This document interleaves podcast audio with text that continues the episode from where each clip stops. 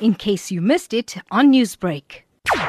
It has been a magnificent journey. The fact that we've reached 27 years is a testimony to itself that we've reached so far. And with each year, we see the support growing, especially among all South Africans. You know, we're known throughout the country, we've intervened throughout the country, in the continent and throughout the world. Through the support of South Africans, we've distributed 2.8 billion rand in aid to 43 countries, the largest portion of that being in South Africa itself. The well wishes, the greeting you get on the road, all our teams being greeted wherever they go, making a difference to the lives of the people, and being very professional at what we do, doing with compassion. I mean, all credit goes to the team, to the staff and the volunteers who put their heart. The volunteers primarily the medical teams and the search and rescue teams and aquatic teams that go out in disaster uh, interventions. What has been the worst plights that you've seen while working for the Gift of the Givers? Well, in the disaster zones has been the biggest challenge. The war zone in Bosnia, to see man's inhumanity to man. The war zone in Syria, again to see man's inhumanity to man to see the, the, war zone in Gaza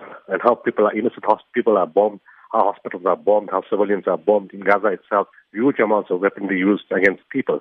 In all these areas, you see the disaster in Iraq, in post-Gulf War 91 and post-Gulf War 2003. Again, the massive use of, of, of, weapons against unarmed people. Then to see the effects of the, the hunger and the, and the famine in Somalia, where thousands of children die from starvation because there's no food. And then in South Africa recently to see the, the death of thousands of animals because of the absence of fodder. And in the Knysna fire of 2017, 22 million bees died. Is there one specific thing that you enjoy about your work? What is it?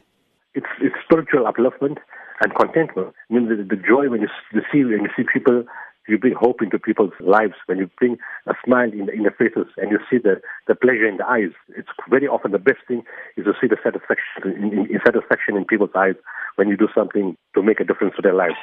Newsbreak, Lotus FM, powered by SABC News.